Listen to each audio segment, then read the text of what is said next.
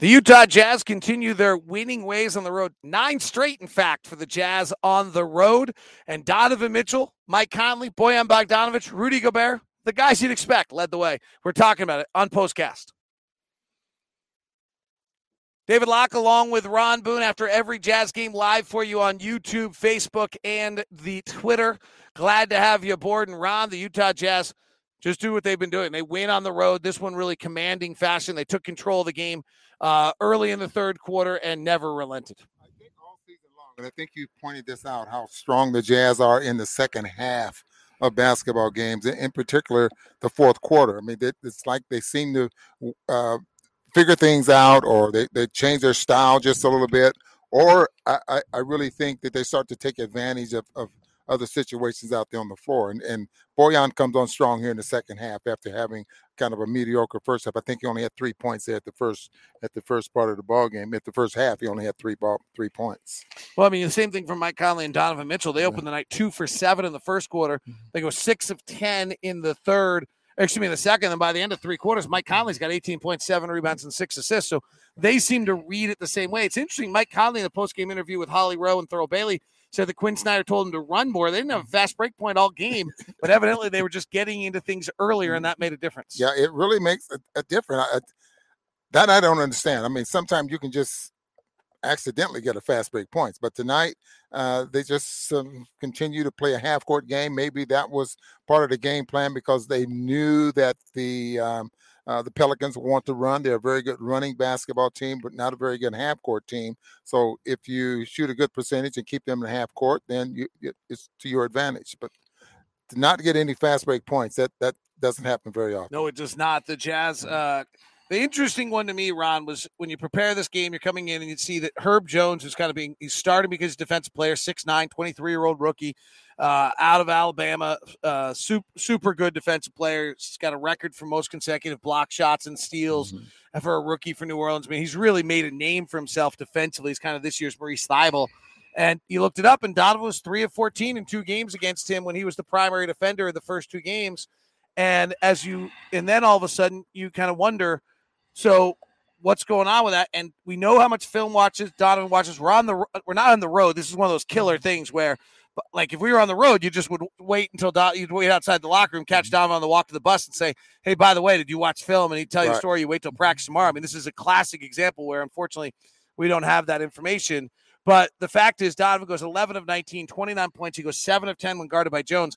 I really feel like what we saw was a veteran studying film of a youngster, realizing what he does to him, and then taking advantage yeah. He's six foot seven. And, and usually six guys with, with quickness and, and good feet you know, they can bother things like that. But as you mentioned, you figure things out. He, he was able to do it, and and uh, just obviously Donovan had a lot of respect for this young kid. To if he if he went to that length of, of trying to make sure that he had a good night uh, uh against him, but you know, there's there's one thing for a player to just go out and play the game and don't study it and don't uh, put the time in and the work in in order to be better.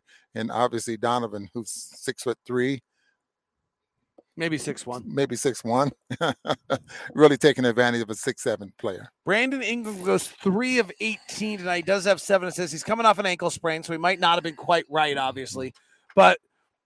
You know, he did. He only took one shot in the rim against the Jazz when Rudy Gobert was on the floor the last time. Like you look at his shot plot in the middle of the paint, it's just empty. It was not, there was one little blue mark in there. He did not attack. He tried it for a little while. He got blocked. He went back. He he's clearly as great as he's been against the Jazz sometimes in the past. For whatever reason, right now in most recent years, he is not moving. He is not attacking Rudy Gobert. Yeah, he is not what we're used to seeing. And and and I'm wondering though if um, uh, how bad that ankle was, or and because it's taken quite a quite a bit of time in order for it to uh, to heal to the point where he can be very effective out there on the floor. At, at his size and his height, he should be a, a DeRozan, you know, especially in the mid range, uh, because he can shoot over any defender. He has a that little fade. Uh, uh, shot that you know away from the defender and it's just hard to defend it and i don't think he takes advantage of that enough jazz shot the three well tonight they went 19 of 39, 49%. Pelicans 12 of 46. One aspect of the Pelicans 12 of 46 is they have no off the bounce three point shooters that shoot above 30%. And the Jazz were perfectly aware of it. You could see it in their game plan, the way they defended the three. The Pelicans actually hit one off the bounce three. It was Ingram's with about 30 seconds left. They went one for nine tonight. It's interesting to have a roster that, like, obviously, what they're planning on Zion being inside, kicking out to everyone, because without that, they just don't have guys that can create shots. Yeah, it, it's. I mean, but they're playing better, and and um, will they ever develop something like that? Ingram is probably the one right now that you have a lot of confidence in in in shooting off the bounce threes or off the bounce shots. Period. But I I was impressed with um, with with their record, and I hadn't watched them play for quite some time. But you had to be impressed with winning ten of the last seventeen yep. ball games. They came in and were playing much better, 16th overall in that stretch. Hayden has a comment. It's only January. We're heavily dependent on Rudy Gay guarding his yard, and he's really having a tough time with that right now. Teams are going after him not just at the five. The Spurs went at him uh, completely. You know, it is, I think the opening comments January, you need him to be good in April and May, but he, he's got to get in either better shape or, you know, maybe at 35, 36, he's not able to move that way. I, I, I don't know if, maybe we need to watch this a little bit longer, but I don't know if it's the fact that his age. I, I just think he's not reading the defense uh, or not biting in. I'm biting in is probably wrong, but not recognizing and not responding to to the defense that the Jazz want to uh, to do out there on the floor. Uh, I think when they have shoot around, he's a little bit better. Without shoot around today, they didn't have a shoot around this morning. That or did they? Nope. No, they didn't.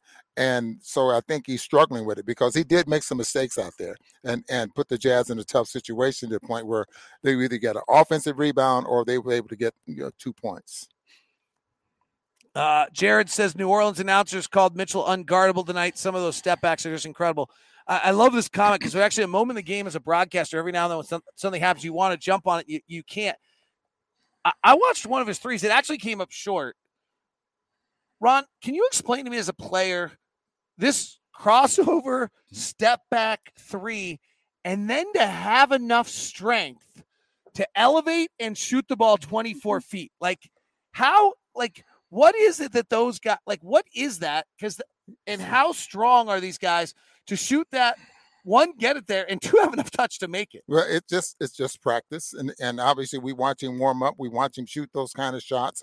But the big thing here is if you watch a guy, uh, and and Donovan's, he, he's when he's driving to the basket, he's setting up that step back because he's driving very strong to the basket. He's very quick going to the hole, and now you get a point where you're one on one, and you uh, you start to put the ball on the floor as though you're going to go to the basket very strong. That defense, have, that defender has to react.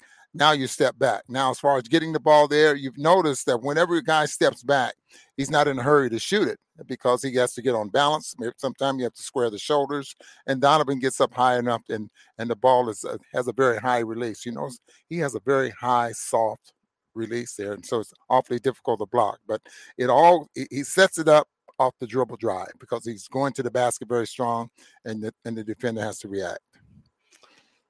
From the other night, but do refs try to make up for obvious miscalls, mm-hmm. i.e., the block through the net on JC against Ooh. the Wolves and the backcourt violation this game game? So I'm going to give you the answer that the NBA will tell you the answer to this question is. What the NBA will tell you is that those officials are judged on every single call. And at the end of every night, they get a report call of every single call. So if they miss the JC dunk, which they did, they'll get a negative on that. If they try to make up for it with another bad call, they'll get another negative. And that's how they get playoff performances, and that's how they get placements, and that's how they get games, and that's how they get paid. So that there should not be makeup calls in the course of a game because it will impact their grading, the grading system, and how hard they're graded.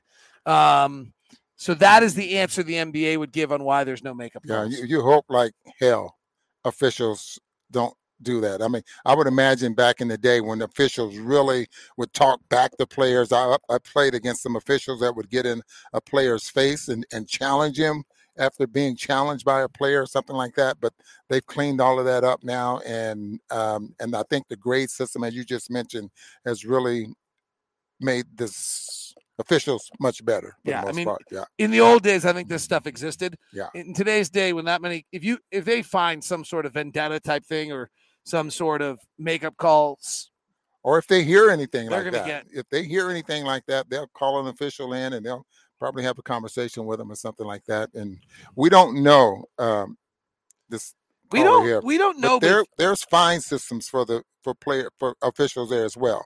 They're just not publicized. So we- right, and, and I will I follow the official um, assignments very closely. You'll see officials like suddenly not work for a week. Now maybe Mm-hmm. they get a week off, or maybe they right like you just Yeah. don't know like Mhm. because the NBA doesn't talk about it. But there, so it's an interesting um, aspect. All right, Jazz win it tonight over the Pelicans. It is their ninth straight road win. Uh, we'll be back at it late. Denver, KSL Radio, as well as 97.5, as well as ESPN, as well as uh, Boler, Thurl, and Holly. Have a great one. See you.